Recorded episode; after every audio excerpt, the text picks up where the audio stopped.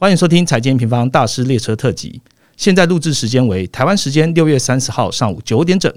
本次的主题是从 Web Three 到美元霸权。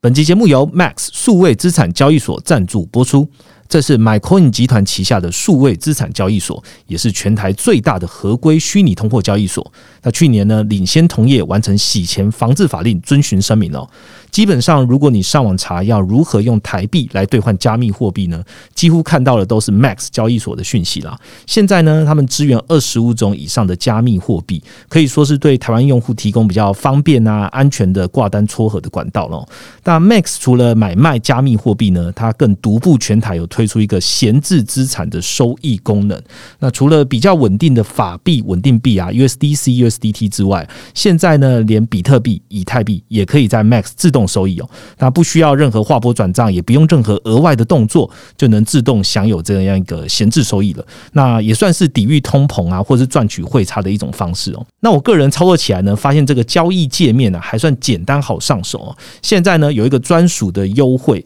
即日起到七月三十一号，只要点击资讯栏的连接，并且完成 Level Two 的实名认证。Max 呢就会直接提供每个账户三 USDT 哦，等于就大概是三块美金了。那对于现在呢在加密货币市场有投资意愿的用户呢，是一个还不错的礼物啦，在这边推荐给大家喽。按下订阅后，我们就开始吧。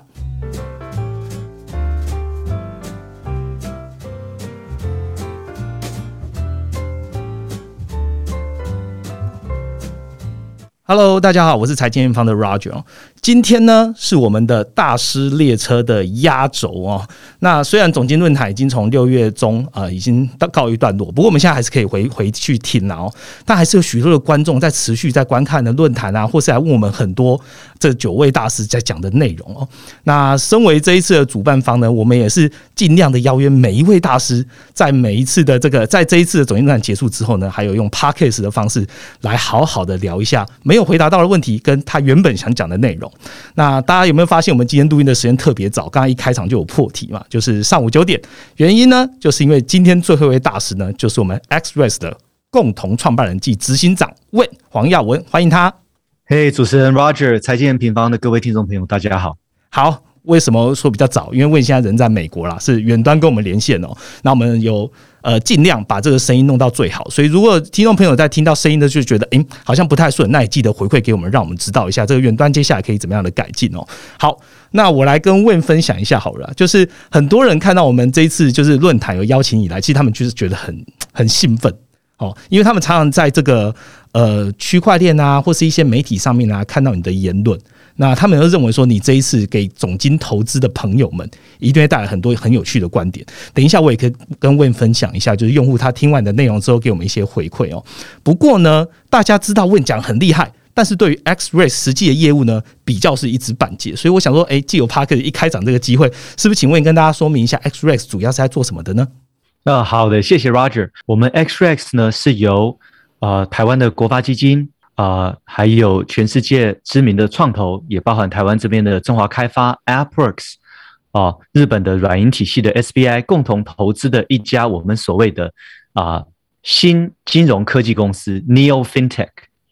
呃，我们是一家合规的跨境的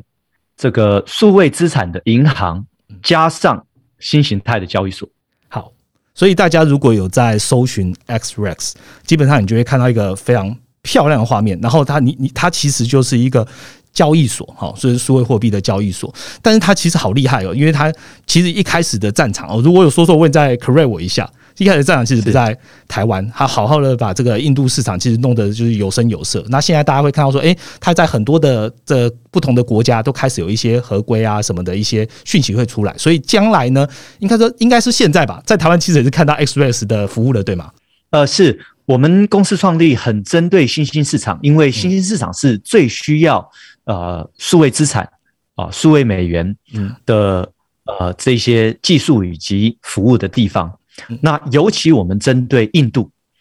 那就是呃呃针对印度人，那很多的印度人是呃本身在印度做跨境的生意，或者说他在印度以外的国家，比如说在中东、东南亚、非洲。等地，哦，加拿大等地，呃，在跟非，呃，在跟这个，呃，印度本土做贸易，这个是我们最主要，嗯，着眼的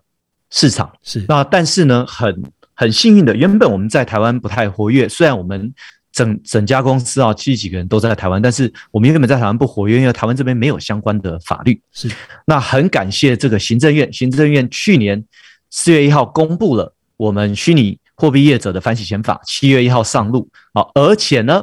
也这个我想是给了金管会一些压力啊，金管会开放我们这些业者啊去对他做登记，所以我们完成登记了以后呢，我们就出了中文版，我们现在也服务台湾这边的呃用户。OK，所以如果听众朋友对于这个加密货币市场呢，还是呃再找一些适合的交易所，然后或者是一些交易的媒介，那也可以就搜寻一下 Xress，我们把链接放在下方。OK，那我们回到主题喽。今天的内容其实非常的丰富啦，我们就分两个部分。第一个部分，我们请魏呢先从 Web Three 来聊聊 Web Three 的 One O One，然后再来呢会请魏来告诉我们说，哎，数位货币未来的趋势跟机会。第二个部分呢，我们同样请未来回答哦。总经论坛很多用户有问题哦，然后但是我们时间的关系没有办法好好的回答，那我们就请未来好一一的来回答了。那就开始今天的主题吧。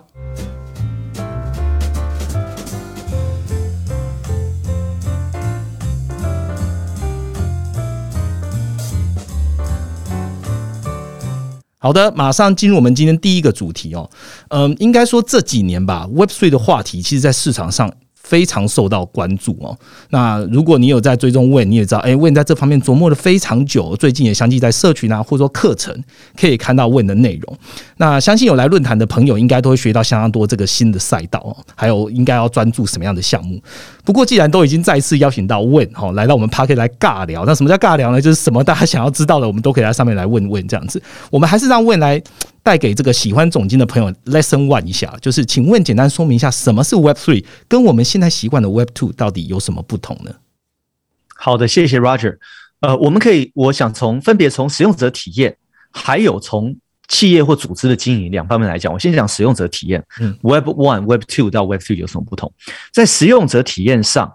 ，Web One 也就是 Internet 的产生，大概是一九九四年到这个呃两千年一个爆发，哦，到二零呃零八年左右，这个一个时候呢，我们是把资讯的取得给普及化跟民主化。好，那什么意思呢？就像呃，我以前住美国，后来我搬回来台湾了以后呢，呃，我发觉一下子我台美国的媒体我都没有办法及时的取得了。我以前可以每天看电视节目，每天看《纽约时报》，结果搬回台湾以后呢，哇，一下子这些东西都非常难取得，至少我没有办法及时的取得，我也没有办法叫我的美国的朋友每天把《纽约时报》寄一份到台湾来。是哦，可是有了 Web One，也就是 Internet 网际网络的产生之后呢，资讯的取得变得普及化，而且这个民主化，每一个人不论你在哪里，你都可以取得到最快最新的讯息，而且几乎是免费的。好那这个包含在非洲的小朋友，在印度的小朋友，他以前受教育，他没有钱来美国，可是现在在 YouTube 上面，他可以学各式各样他想学的东西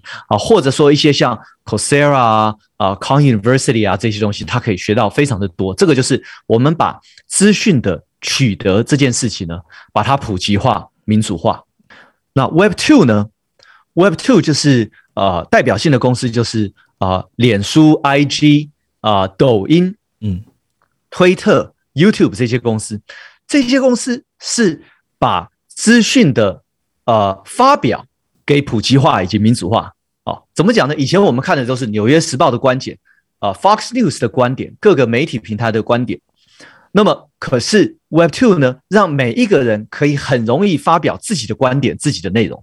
哦，那每一个人都可以成为一个自媒体。尤其是当你言之有物，你在某一方面有专业的时候，所以 Web Two 就造就了啊，现在我们看到的啊，知识经济、网红经济是啊，只要从从健身到这个呃乐器到科学实验，只要你言之有物，任何一个呃知识你有经验，你深入，你就可以成为一个自媒体。所以这个是把内容的发布这件事情给普及化以及民主化。嗯，哦，可是这中间产生了一个很大的社会问题是什么呢？在 Web One 的年代，所有《纽约时报》的记者都是《纽约时报》花钱聘的，所以《纽约时报》啊各大媒体它花钱产生了非常多的内容出来，让大家摄取。Web Two 呢，脸书、抖音、推特这些平台是不产生任何内容的，也不花任何的钱产生内容，它上面所有的内容都是呃内容的产生者、知识工作者或者网红专家为他们产生出来的，我们英文叫做 creator 啊，内容的创作者创作出来内容贡献给这些平台。是。哦，可是内容的创作者没有享受到平台所创造出来的任何的价值。啊，脸书分多少的？利润给这一些内容的创造者是零。零，推特分多少？零。零，啊，抖音分多少？零，全部都是个零，只有 YouTube 有分一些这样。啊。那同时之间呢，内容的创作者发现他不但没有得到任何的好处，脸书赚了大钱，脸书的公司员工股东都赚了大钱，哎，可是脸书你如果没有我们这些内容的贡献者，每天为你贡献这么有价值的内容。你其实完全没有阅读的价值啊！你是个空壳，是这样哦。那我们不但没有得到这个呃红利，我们价值的获取完全没有获取到我们身上之外，我们根本就是脸书的佃农哦。是脸书、IG、抖音、推特都是地主，为什么呢？连美国总统都是一样，川普不论在脸书上、推特上多努力，产生了多么有价值的内容，有了多少的这个呃追随者。啊，多大的品牌？当他下任的那一天，当这些社群平台决定把它封锁的那一天，他就什么都没有了。是他之前产生的内容，他的所有的跟随者，他的受众啊，他的品牌全部都没有了。所以大家发觉说，啊，原来我们所有的人贡献这一些内容啊，呃，拥有者都不是我们自己，我们不拥有这些内容，拥有者都是这些平台，我们只不过是平台的电脑。OK，更严重的是呢，这些平台它就掌握了每天我们摄取什么样的知识跟内容，我们的脑袋每天摄取什么样子的资讯是完全他们决定的。所以呢，他的权力大到他绝对可以影响一场选举，对不对？台湾的选举也都靠脸书在打的，脸书的演算法一改，可能台湾的选举的结果会立刻跟着改。对，好，而且他有权利影响战争。一场战争的时候，推特好了，你现在表态，你要不要封杀俄罗斯，还是你要封杀乌克兰？好，随便一个演算法的改变就可以影响一场战争。这样，所以他突然发现说，哇，这个是呃，这个 Web Two 的平台影响我们的生活这么的深，可是我们完全不知道它演算法是是怎么做的。为什么？为什么每次选举的时候，大家就是社会这么的对立，大家上这些 Web Two 平台就在吵架？然后呢？呃，社会变成两个非常的极端哦，是不是他们的演算法故意造成对立、造成争执、造成这个呃吵架这样子呢？大家才花很多时间在上面，他才可以不断的吐广告给我们哦。那这些 Web Two 的平台愿不愿意公布他们的演算法呢？也不愿意公布。对，这样，所以呃，到这个不满到达顶端的时候，由于这种种的不公平。不满到达顶端，就是大概在前年啊，Netflix 有一个纪录片叫做《The Social Dilemma》哦，那《The Social Dilemma》呢，就是这个呃，脸书还有 Google 很多的这些呃里面的员工出来讲哦，其实我们的演算法哦，它可能很多的不公平，它很有问题等等的这样子，在前前年它到达一个顶点，嗯，这样子啊，那所以呢，在我来看，Web 三是一个必然。不论我们用什么名词来称呼他，可是新一代的年轻的有志青年、创业家是不可能让 Web Two 这种大地主永远的存在的。他们一定会去创造一个更好的一个社群互动的方式，嗯，而不是啊，我们永远都是电脑，我们发布的内容也不属于我们的，我们脑袋每天吸收的什么也不属于我们的，嗯。这样子啊，也我们也不知道，呃呃，这些演算法长什么样子，这样我们也无法掌控我们每天眼睛看到了什么东西。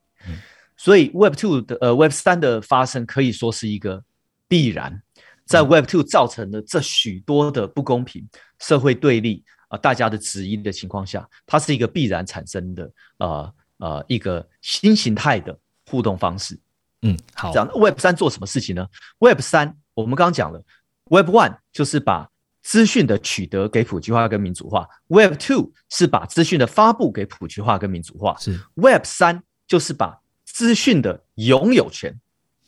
给民主化跟普及化。哦，嗯啊，以及公开透明化。怎么讲呢？拥有权的意思就是说啊，在 Web 三的平台上面，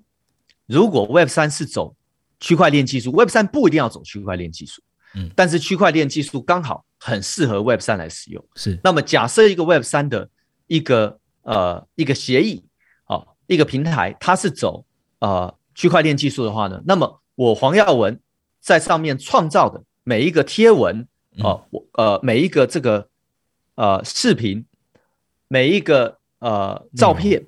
它都是属于我的一个 NFT，它都住在我的钱包里面，它不是属于任何一个 Web 三平台的。当然，我可以授权给一个 Web 三平台啊，说你可以吸取从我的钱包里把我这些内容都拿去推播给你的用户啊，顺便播一些广告，这个我都无所谓。嗯，哦，但是我授权给你，不是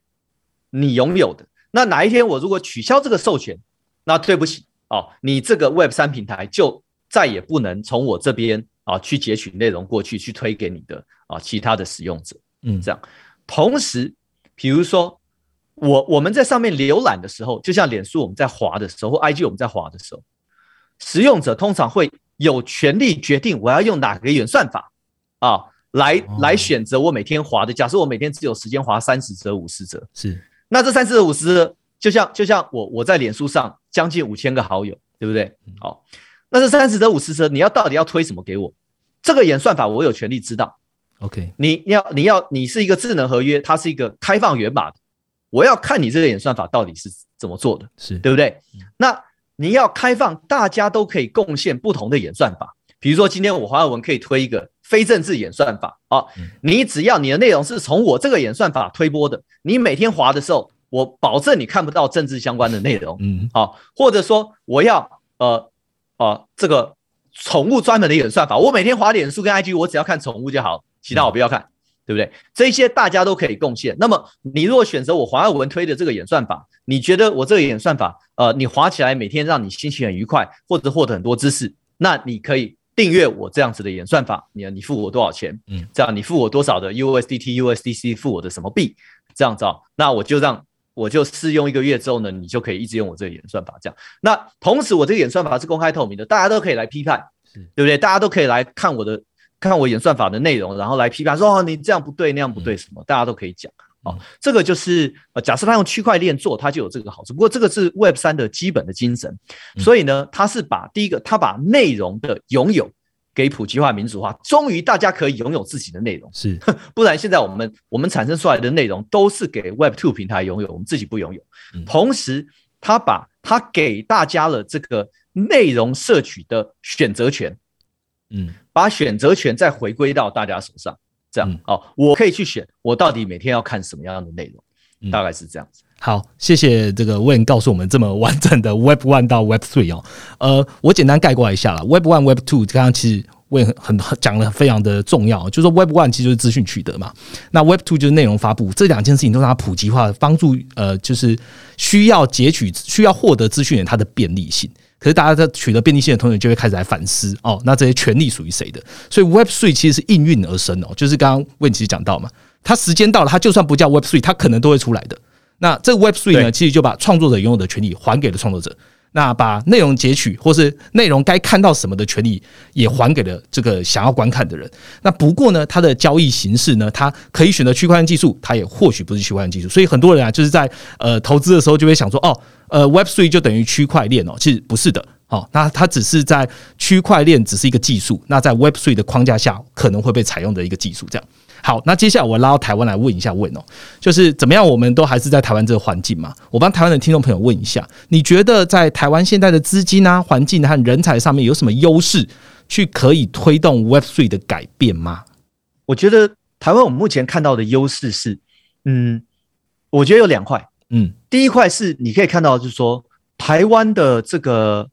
某一些类型的 Web 三社群还蛮活跃的。OK，好。那所以表示说什么呢？表示说，社群这个概念在台湾是很可以运行的起来的。所以在这边，我建议大家呢，可以这个呃，如果你现在已经在经营一个新创一个企业啊，或者一个组织团体，是，你可以尽量往 Web 三这边走。我讲一下什么叫做这个是组织的运行有什么不一样呢？它不一样在于说，Web One 的年代是一边我有产品，一边我有客户，中间我靠业务跟行销，对不对？我靠业务跟行销去把我的产品介绍给客户，带给客户，并且服务好客户，这个是 Web One。嗯，Web Two 呢是中间没有几乎没有业务跟行销的。比如说我们现在在录制，我们是用 Zoom，好，是 Zoom 这个软体啊，我们从来没有碰过它的业务，对不对？它是产品本身就带有这个呃带有 network 的效应，带有网络的效应，它本身可以拓的。比如说 Line。全台湾都在用 Line，我们碰过 Line 的业务吗？Line 的业务跟我们做过一个简报，Line 有多少钱我们用吗？都没有。这个是 Web Two，Web Two 它的威力，全台湾都在用脸书跟 Line，可是从来也没有脸书，当时也没有说脸书的业务哦，台湾呃全国跑说啊，我告诉你，跟你做一个简报，脸书有多好？没有，嗯，好，所以 Web Two 就比起 Web One，它要强在这边，它是产品本身带有拓展的能力，OK，拓展跟成长的能力。Web 三呢？又不一样，Web 三是怎么样的？Web 三是它的拓展跟它的成长是靠它的社群。嗯，Web 三，呃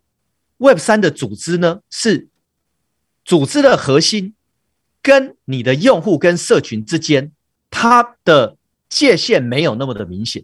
哦，比如说我们大家都知道，我们是脸书的一部分吗？不是嘛？脸书你看我就是个 user，你随时要把我。把我呃这个呃挡掉，你就挡掉了，嗯，对不对？哦，然后呢，我可以影响到你脸书什么决定什么，我都没有办法，反正我就是个 user 哦。那你们脸书的员工、投资人、团队，那是你们，那我就是个脸书的使用者。Web 三不是这个概念，Web 三呢，因为它刚讲就是说，它让每一个贡献者都可以得到相对应的回馈，嗯，对不对？好，每一个内容的产生者、贡献者，你你贡献城市，你贡献内容。你贡献什么东西，我都给你相对应的回馈。所以对 Web 三来说，核心团队、核心组织跟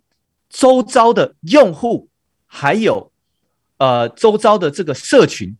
它的之间的界限没有那么明显，因为每一个人都被视为是一个利益关系者。哦，那我贡献给你我的演算法，好，那我得到相对应的回馈。我贡献给你。呃，我的设计我得到回馈，我贡献给你我的内容，我我每天呃写很好的文章给你，我每天拍很漂亮的照片给你，我这方面的贡献我也得到相对的回馈，所以他很自然的会把所有的这个呃利益关系者呢串的很好，串在一起是这样，所以呢，那既然每一个人都有得到相对应的回馈，所以他的用户很自然的就会去帮他推，他的社群很自然就会帮帮他宣导他的理念啊，帮他介绍他的。呃，他的这个呃功能是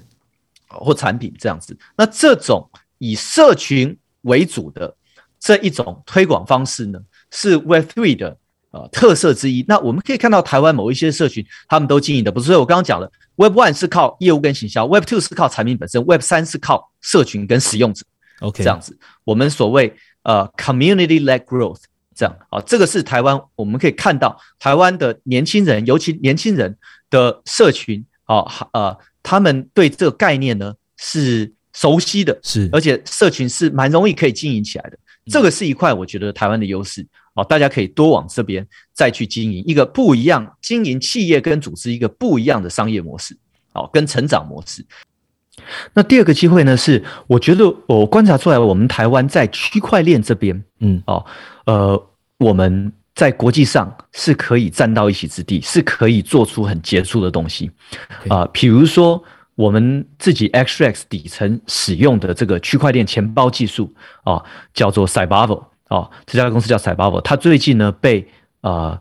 美国最大的这个。稳定币发行商 Circle 就是 USDC 后面的发发行商 Circle 并购了。是那 Circle 在很多他们呃的呃接下来的这个行销活动呢，都会介绍说哦，他们手上有一个这个呃区块链安全的钱包技术，叫做 Cybavo。哦，这个就是呃我们在国际上做出来的成绩。那所以我觉得呃就是呃因为区块链它还是很吃呃城市的功力跟演算法还有数学。这样，所以这一些我们好呃，似乎台湾的团队可以发发展的非常好。这样，那不论是我们做啊，在台湾这边做国际的项目，或者人才去加入任何一个这个呃优质的呃这个区块链的呃去中心化的协议啊，或者什么样的一个区块链的这个组织，我都觉得很好。尤其现在呃全球 work from home，我们这个产业更是这个在家上班可以实施到对，嗯。对对，所以其实呃很多的机会，嗯，好，谢谢问告诉我们哦，哎，我我也可以分享一个例子啊，就是最近跟一些朋友聊天，哎，十个朋友说他要转职。诶，大概有五个吧，都是到区块链这边去了。那我相信这个本来就是这是一个很不明的一个的的产业，或者很不明的一个的新的模式。那本来就会吸引很多的人才去。所以，如果你本人呢，现在对于自己的工作啊、环境啊，你想要往下一波发展呢，诶，可以去 Express 看一下有没有什 什么工作的机会这样子。那好，我接下来来问一下这个，呃，既然都已经聊到区块链了嘛，哦。那就不能不去聊，就是链上的 currency，也就是加密货币。呃，过去两年加密货币的市场蓬勃发展的年代，我相信大家都有目共睹。那今年开始，加密货币的状况呢，尤其是最大币别，像呃比特币，呃跟年初比起来，几乎就是腰斩的状态了。那我自己有在观察，就是问曾经在年初有提到说，加密货币的泡沫破掉未必不好。那我想问问，就是在这个时间点，你的看法有改变吗？呃，我看法没有改变。哦，不论是加密货币、Web 三或者 NFT 这种足以改变全球人类行为行为的，是。哦非常创新的，但是呢有巨大潜能的技术或趋势出来的时候，是。它都要经过几次的泡沫，因为市场一定是过度反应，了解。资金市场过度反应，然后呢，呃，这个人的情绪，散户也过度反应，嗯。这样过度反应的情况下呢，就会大家啊呃一下子太急于投资哦，投资太多的资金在这边，造成很大的泡沫。然后呢，拿到钱的这些项目或团队做的又又又做不出新的东西，都做一样的东西，彼此竞争一下就把钱全部都耗光了。好，或者说他就大量的用这个呃补呃补补贴的方式呢在获客，啊那一下子钱就烧光，这样很很多这样子。所以呃呃，但是很难避免。因为当一个大的趋势出来，大家呃资本市场一下就懂了这个趋势的潜力，然后散户也一下就能够了解这个潜力，大家就很容易过度反应，然后投资太多的呃钱下去，是这样造成一次甚至两次甚至三次的泡沫，所以这个一定要过了过几次的泡沫之后，整个产业才会比较健康的发展。嗯，好，了解。我们今天其实不会讲太多在加密货币有什么各个币种啊，我们的看法什么的。所以，我们大概这样勾述一下，知道说，哎，问讲到的，你一个很大的一个新趋势跟新技术要成型的时候，本来就会遇到几次的情绪的波动啊，或者说资金的漫溢造成的一些 bubble。但这样对这个产业来讲，或未来的发展其实是健康的，因为你必须要不断不断的去验证说它的功能啊，然后它的未来性啊，是不是真的跟大家的期待是一样的，然后。好，那在 M 平方这边呢，我们讲完加密，加密会只讲一点点，我还是要拉回来，就是 M 平方的用户最 care 的哦，就是最全球最大法币美元。呃，其实有在观察问的内容也会知道，就是说，诶，他其实对于国家的监管哦，其实相当的了解哦。那今天就好好利用这个机会来问一下，美国呢，其实开始对加密货币有监管的讨论哦，不管是谁来发言呐，他认为加密货币应该要怎样，这是加密货币的期货这些东西。那我想问说，如果监管这些中性化的加密货币？就可以维系美元霸权。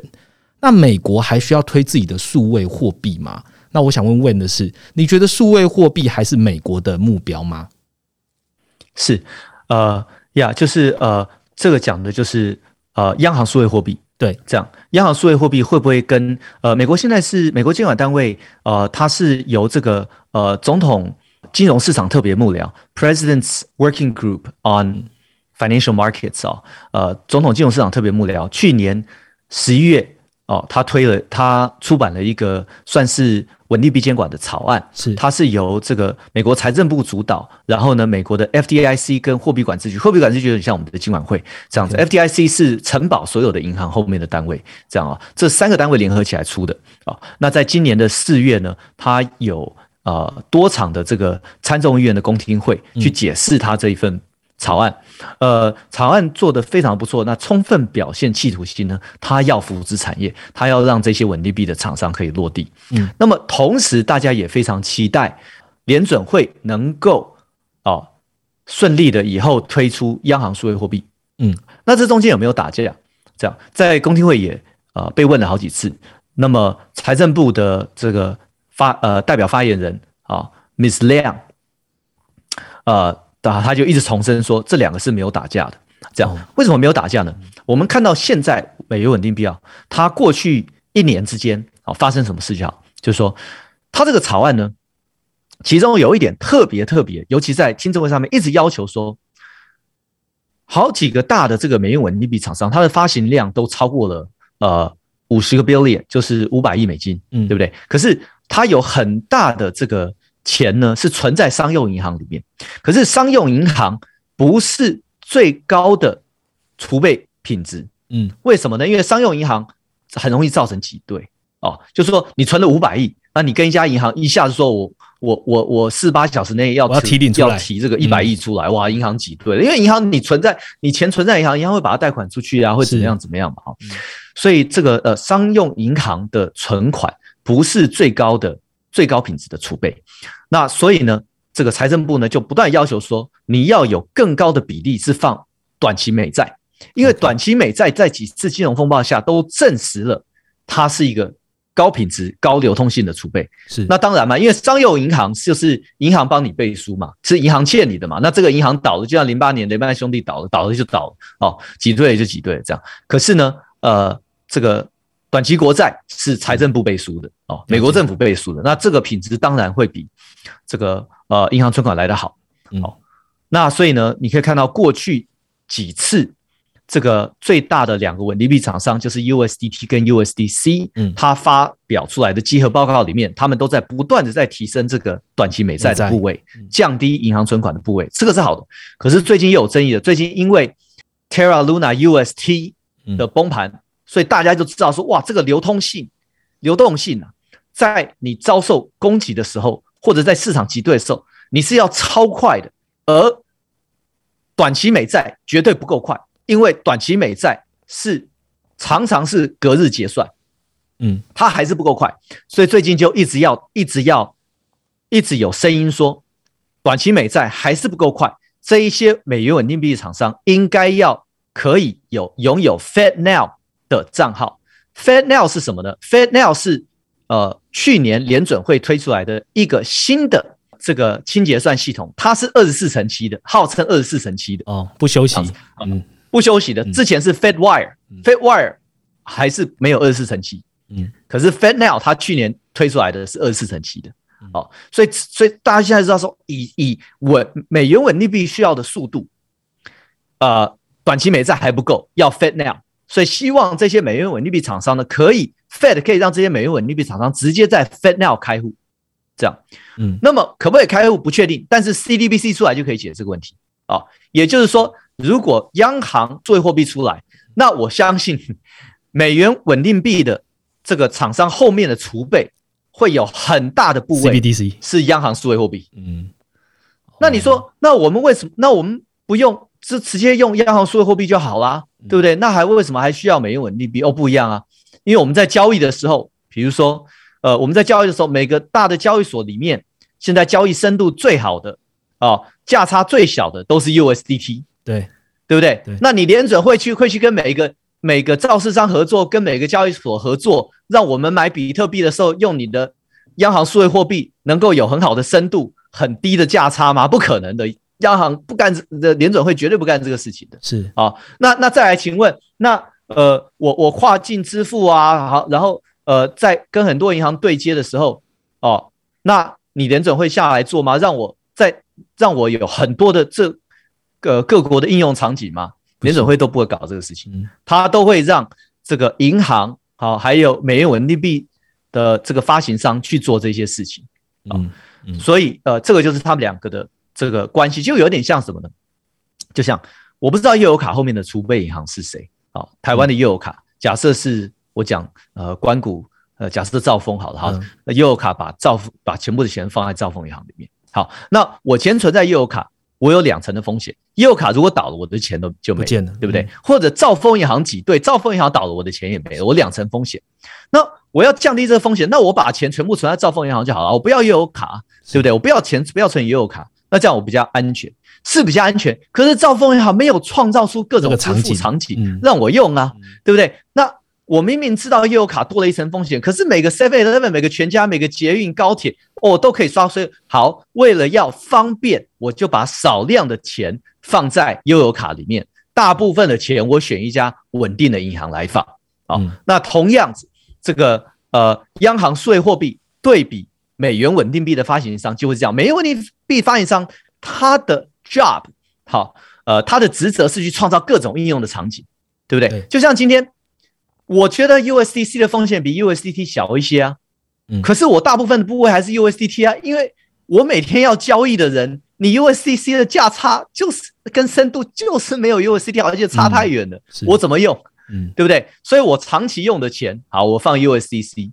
可是我要交易的钱，我就全部放 USDT，所以大家要去创造出各自的应用场景出来，这样这个是美元稳定币。呃，发行商在做的事情，但是他们下面的储备啊，目前没有速度这么快的储备，完全的呃这个区块链化的储备给他们用，所以他们只能够存在传统的商业银行，而且呃这个放短期美债。啊，这个速度都很慢。但是以后如果 CBDC 央行说会会出来哦，那他们的储备可以全部放这个，又快又好用，而且是央行直接背书的哇，太棒！嗯嗯，等于央行的 CBDC 啦，它对于现在的各个的这个稳定币、美元稳定币，其实加成的是帮助他们可以有更好的呃比较高品质的，可以 hold 住他们流动性的一些资产。那当然，央行不可能去搞那么多场景，所以其实他们两个并没有所谓的这么明显的冲突，反而是一加一是可以有大于二的一个效果的。接着我下一个问题哦，就我自己有看到，就是四月月初印度的央行副行那时候他就有讲了。他说，稳定币比比加密货币更危险，因为稳定币都叫美元稳定币嘛，所以它就是对加速美元化了。那最了解印度市场的问，我想问说，你你怎么解读这个 common 呢？印度真的是害怕这个美元化的风险越来越高呢，还是印度这个说辞只是要推自己的数位法币，想要让它往前推而已？嗯，这个东西，呃，美元稳定币比起比特币或以太。对于新兴市场政府的威胁非常的大哦，而且从这一次四月份的这个呃美元稳定币的草案的公听会里面，好多的议员，好一开头就问说，哎，我觉得等到这个呃，就说我们呃合法的更让让这些呃稳定币发行商更合法落地的话，嗯。更巩固我美元的这个全球的地位事实上是对，所以他们都了解这个事情。但是对于新兴国家反过来很危险，为什么呢？因为他会把这一些国家哦，就像 Roger 你说的美元化，嗯，这样这些那那我呃我讲啊，各位可以去搜寻我一个文章，叫做你搜呃各位搜寻黄耀文主权与铸币权啊，论央行数位货币 CDBC 入侵弱势政权哦，我有写这篇文章。那这个文章开头我就说哈。呃，罗斯柴尔，呃呃，罗斯柴尔德啊，家族里面有位迈尔安塞姆啊，Rothschild 是全世界最有钱的哦家族之一。这样，他说什么呢？他说：“给我一个国家的铸币权，我可以不在乎谁有立法权。”意思就是说，好了，立法权我不在乎了。哦，其实一个国家的主权超过一半就是你的铸币权，就是我就是要你这个国家的铸币权。这样，那么。美国美美国政府呢，长期以来呢，他就是掌握这个，而且他会用他的美元去入侵其他的国家，比如说，呃，厄瓜多，厄瓜多的央行在一九九九年停止运营了，为什么呢？因为国家自己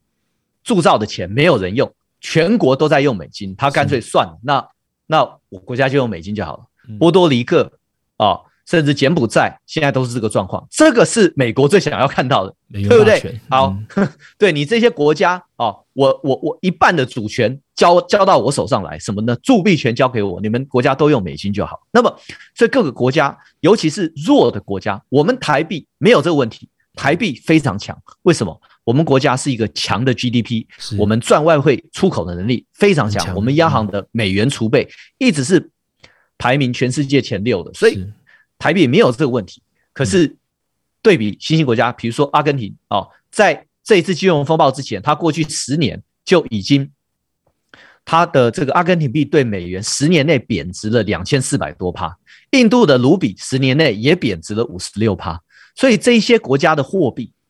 它一直不断的在通膨，它的这个保值保值力非常的弱，所以大家当然喜欢美元，嗯，因为国家弱，国家的赚外汇出口能力都弱，在这个情况下，你又开给他一个非常容易取得类美元的管道。确实会伤及这一些国家的主权。嗯嗯，这个课题啊，就是接下来的几年，我觉得还会更频繁的发生。你可能会看到，呃，一些国家它的贬值会 hold 不住。然后他们会慢慢默许，就是可以用到一些美元稳定币啊、美元啊，或是一些美国如果推出来的 CBDC。所以我觉得这是变化，就是大家可以持续在听完今天的 p a c k e t 之后，可以持续来观察咯。今天魏跟我们讲了很多，从 Web Three 啊，一直讲到了加密货币、区块链，到了美元。那还有很多很多的内容，其实在我们的总经论坛哦，呃，魏讲的主题叫 Web Three 的世界到来。区块链下的金融创新，也都可以听到 Win 在不同的面向，他想要告诉听众朋友的一些内容。那欢迎大家还是可以上到我们的网站来回看哦。下一个主题，我们就来好好聊一聊这一次总经论坛里面有好多用户想要问 Win 的问题。那等一下好好来回答喽。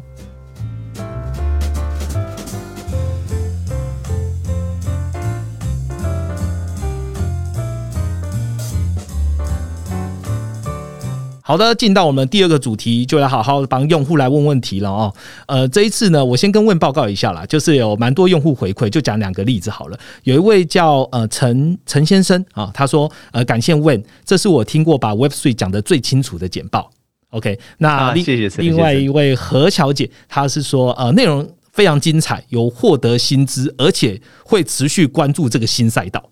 OK。好，那就是谢谢何何小姐的那个。那我们来问一下，就是总经理来不及问的遗珠问题。那请问帮我回答。其实这个问题刚刚上一派有大概讲到了啦。我觉得他想要问的就是一个概念。好，这这位这位呃朋友他想问的概念，他是说呃政府立法机关呃立法监管加密货币啊，会不会影响到加密货币原生去中心化的精神？哦，现在看起来立法立法监管是势在必行的，但是监管和去中心化能不能达到一个平衡呢？这样子，加密货币是不是会迎来更大的一波发展机会？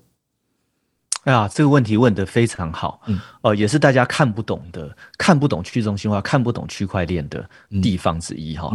呃，我们要了解，呃，去中心化它是一个频谱。不是所有东西都是去中心化的。如果所有东西都是去中心化呢？像我现在在加州嘛，那就像一百年前的加州一样啊，对不对？谁有枪谁是老大。那今天我拿着枪顶着你的头说：“哎，你所有的比特币转给我，你所有数位美元转给我。”那这个时候我们需不需要有政府的保护？我们需不需要有呃执法单位、警方的协助？嗯，这样子。如果我绑架你的小朋友，说你你你的这个数位资产、数位货币、数位美元全部都给我。哦，我们需不需要政府？所以，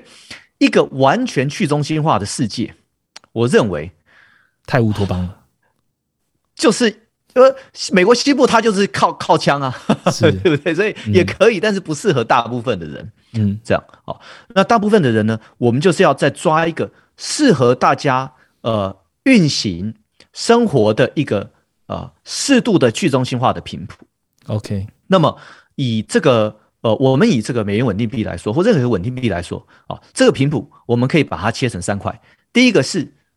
账本的去中心化，什么意思呢？就像是现在运行的最大的美元稳定币 USDT、USDC 好了，好，它都是在区块链上面，区块链上面铸造出来的。所以从一打仗，哇，我们大家，包含我们 XRX 团队，每天都在分析说，哦，那现在我们来看你们俄罗斯交易所里面，你们的金流，你们你们的这个呃。美呃美元稳定币的使用是怎么样哦？那就很明显的看出来呢，某一家厂商的哦，他们赶快抛售，然后呢再囤积另外一家发行商的这个美元稳定币，对不对？啊，我们都可以去分析这些。那我们也可以分析说，哦，那你们现在哦要被美元要被美国制裁啊？那你们俄罗斯交易所手上都有大概有多少的美元稳定币？这个所有的金流是我们都可以在链上可以分析。那包含这次呃 Terra Luna UST 它崩盘了以后，对不对？才没有几个礼拜，USDT 被大家这个挤兑了超过一百亿美金。嗯，哦，我们都可以去分析这些数据，谁都可以分析这些数据哦，然后写一大堆的文章啊，拍 YouTube 啊，为什么呢？因为它的账本透明，在区块链上面，对，是公开透明的。这样，所以至少你有这个透明度，对不对？好，账本在区块链上你就有这个透明度。那么不透明的就像什么呢？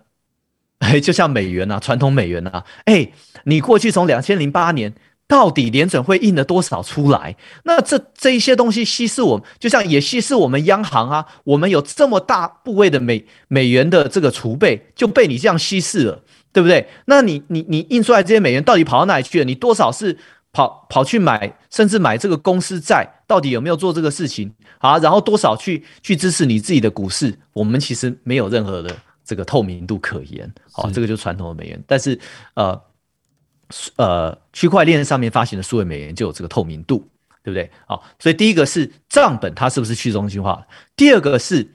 它的运营是不是去中心化的？以 USDT、USDC 来说，它是完全中心化的，什么意思呢？就是它要选择哪一个银行去放它后面的储备美金哦，我们不知道。那么它每天的操作是怎么样？我们不知道。哦，呃，然后我们只能够靠第三方的会计师对他定期的稽核的财报，我们只能去盲目的去相信这些会计师没有骗我们哦，他有多少的储备，他放在哪一些银行，但是这些基本上他的整个运营是中心化、不透明的哦，我们也没有办法参与的。但是去中心化的美元稳定币，比如说 MakerDAO 发行的 DAI，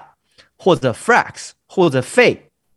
这一些去中心化的没有，你比如，因为它大部分的运营是写在智能合约，所以我们可以看得到，实际上它的演算法怎么跑，它的储备怎么样子的分配，它在什么状况下会做什么样的事情哦，我们都可预期，而且呢可以研究，因为它这些都是在跟人为无关，它写在智能合约上哦，是公开透明的，大家可以去看。这样，所以运营是不是去中心化？有些就是中心化的。比如说 USDT、USDC 有些是去中心化的，比如说呃 DAI、Frax、Fe 这一些。那第三个呢，就是它的决策是中心化还是去中心化？我们可以看到，呃，爆掉的 Terra Luna UST 几乎是刀矿一个人说了算，所以那就是很中心化的。那 USDT、USDC 这两家也是这个组织里面的 CEO 哦，有有重大的决策权哦，所以这个也是很中心化的。那么呃，另外像是 MakerDAO 或者呃 Frax。呃，费他们就尽量在用一些呃区块链投票的方式在做一些决策哦，那这个我们就可以说稍微比较有趣的中心化一些，至少你的决策呃我们都可以看得到在链上面是怎么样投票的，这样，所以它是一个频谱。那么随着监管的慢慢的介入，嗯，呃，这个呃一定这个所有的发行商哦，以后我认为连去中心化的发行商某种程度来说都需要配合监管的需求。这样，呃，那么，呃，所以呢，确实在运营跟决策方面，哦，会不见得那么可以去中心化，但是至少它的账本本身，哦，一定都是去中心化的，这样子。OK，这样听起来就是未来的世界应该是一个 hybrid，就是说不可能完全纯去中心化，但是如果是完全中心化，那就是跟现在其实没什么两样。所以未来世界做未来的观察，应该是一个 hybrid 的世界，对吗？对，然后每一个人会去选择，比如说哦，很这个 hardcore，呃，hardcore 中文怎么讲啊？就是呃，很激进的这个去中心化，嗯，对，很铁的去中心化的，呃，呃，呃，这这一群社群呢，比如说他们非常会用各式各样的钱包，他们也可以把钱包的私钥保管的很好，他们也都知道自己的电脑要怎么防骇客，哦，冷钱包、热钱包，他都管的很好，哦，他这些人会非常的喜欢。完全的去中心化，这样也很好。这个就像一百年前我们加州这里的人一样，对不对？每个人就是家里好几把枪，反正我的家园我自己我自己防守，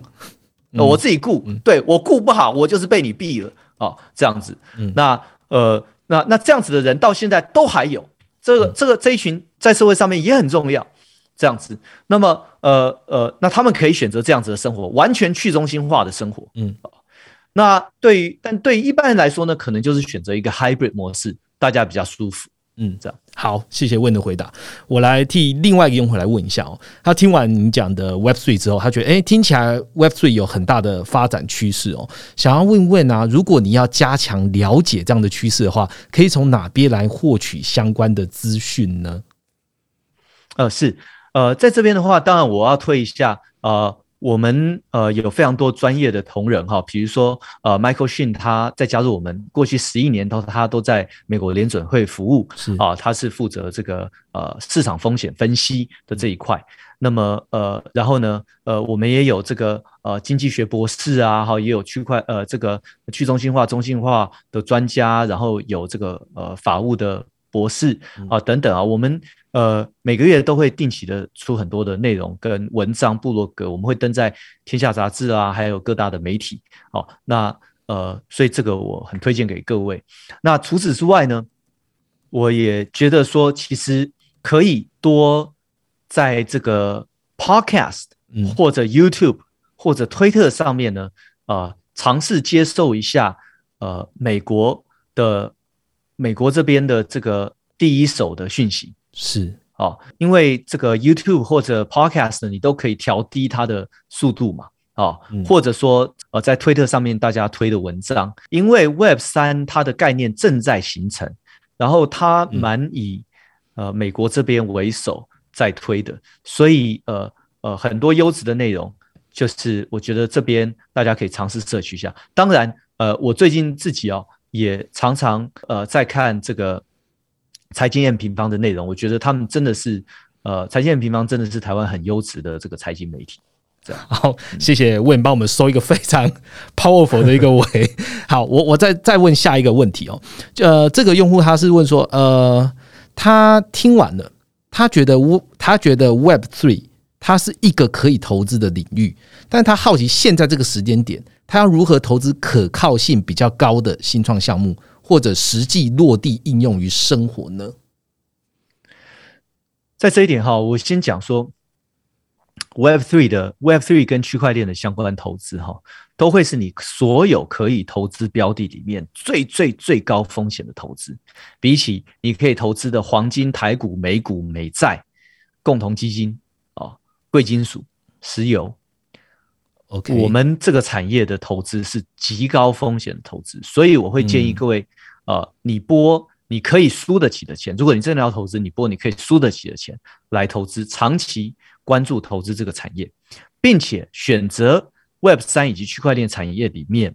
相对最最最低风险的，因为整个类别已经是最高风险类别了，所以你要想办法选这个类别里面最低风险的投资标的。嗯，如果你要投资 Web 三的项目的话，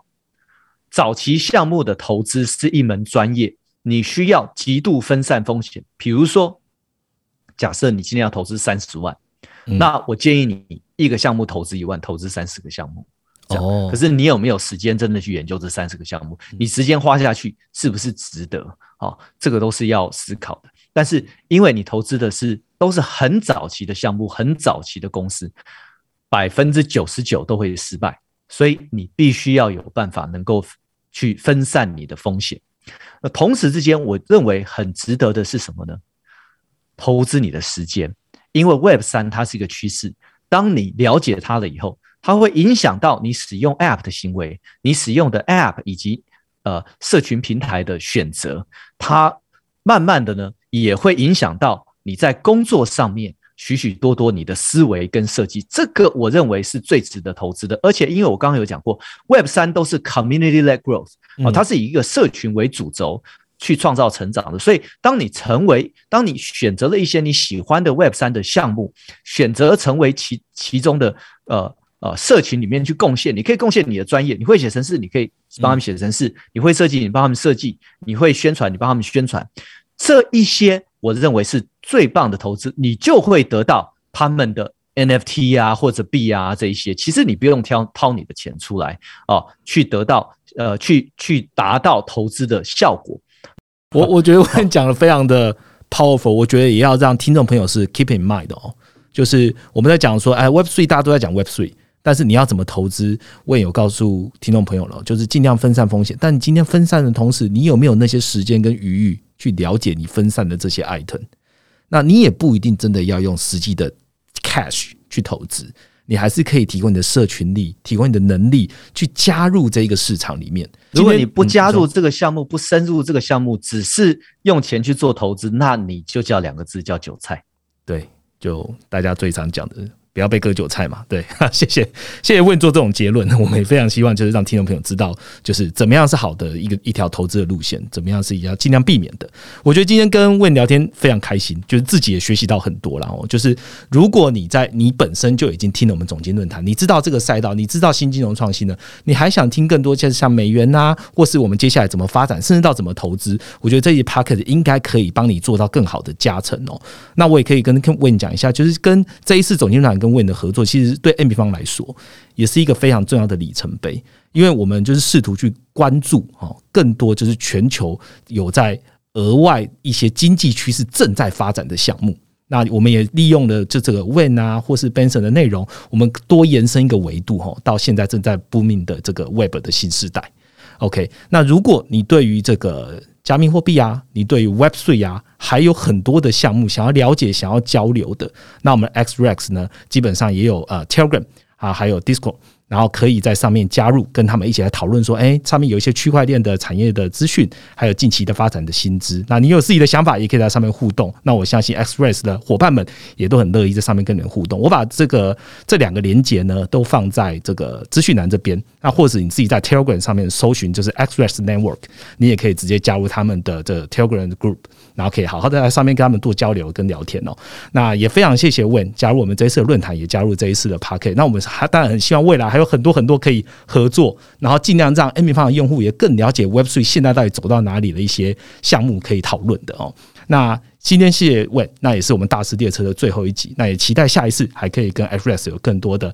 讨论，然后带给听众朋友。那我们就下一次见喽，拜拜。好的，谢谢 Roger，谢谢各位的时间。